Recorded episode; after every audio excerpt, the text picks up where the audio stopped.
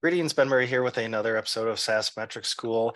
Today, we're talking Do you know your margins by revenue stream? This is so important to get this right to manage our SaaS business.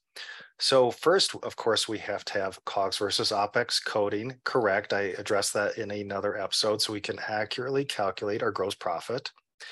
And then that sets us up for success to then calculate margins by revenue stream because this is so important because we then know where to focus in our business. If we have low overall gross profit, if we're not calculating margins by revenue stream, where do we focus? Is subscription revenue contributing to our business? Is transactional revenue usage based services? Maybe we have a point of sale system and hardware that we're selling as well. So we have to calculate margins by revenue stream if we have more than one revenue stream. Now, if you just have subscription revenue, that's it then this is not really as applicable. But that is pretty rare, it seems like today, unless you're early stage, right? You're just starting out, maybe you just have subscription revenue. But then we have to progress. And as our revenue streams expand, we have to track those appropriately. So, first, what is our gross margin? Well, that is purely revenue less COGS, our cost of goods sold. So that calculates our overall gross margin, or gross profit. And then we have margins by revenue stream. So think about subscription revenue. So we have subscription revenue on our SaaS P&L, and then we look in our COGS area. And to calculate our subscription revenue margin, we're looking at subscription revenue less tech support, less customer success if they're just focused on product adoption and they don't sell, and less DevOps, and that's our subscription gross margin. Now, let's say we have some sort of variable revenue component usage-based revenue, processing or transaction revenue.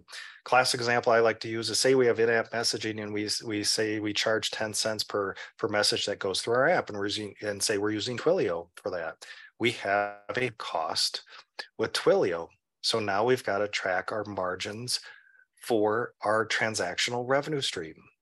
And this all wraps up into our overall gross profit. But if we're not segmenting by revenue stream, we don't know where to focus if we need to improve our margins over time.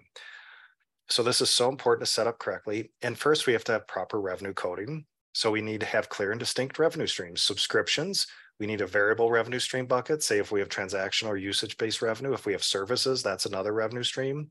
If we have managed services, that's another. So again, proper revenue coding, clear and distinct revenue streams, and then proper COGS coding. If we have tech support, customer success, DevOps, services, the hard expenses for any sort of variable revenue streams. So our COGS setup is dictated by the types of revenue streams that we have. So then we can calculate margins by revenue stream. And of course, then finally, these margins that were calculated by revenue stream feed important SaaS metrics. Think CAC payback period. That's common to gross margin adjust that. We're going to need our recurring gross margin for that, not our overall gross profit, our overall, overall gross margin. So it feeds downline metrics to make them as accurate as possible. So margins by revenue stream, really important to set up for your business if you have multiple revenue categories. I hope you enjoyed this episode today. If you enjoy this content and find value in this content, I hope you rate me and I hope it merits a five star. Thanks a lot.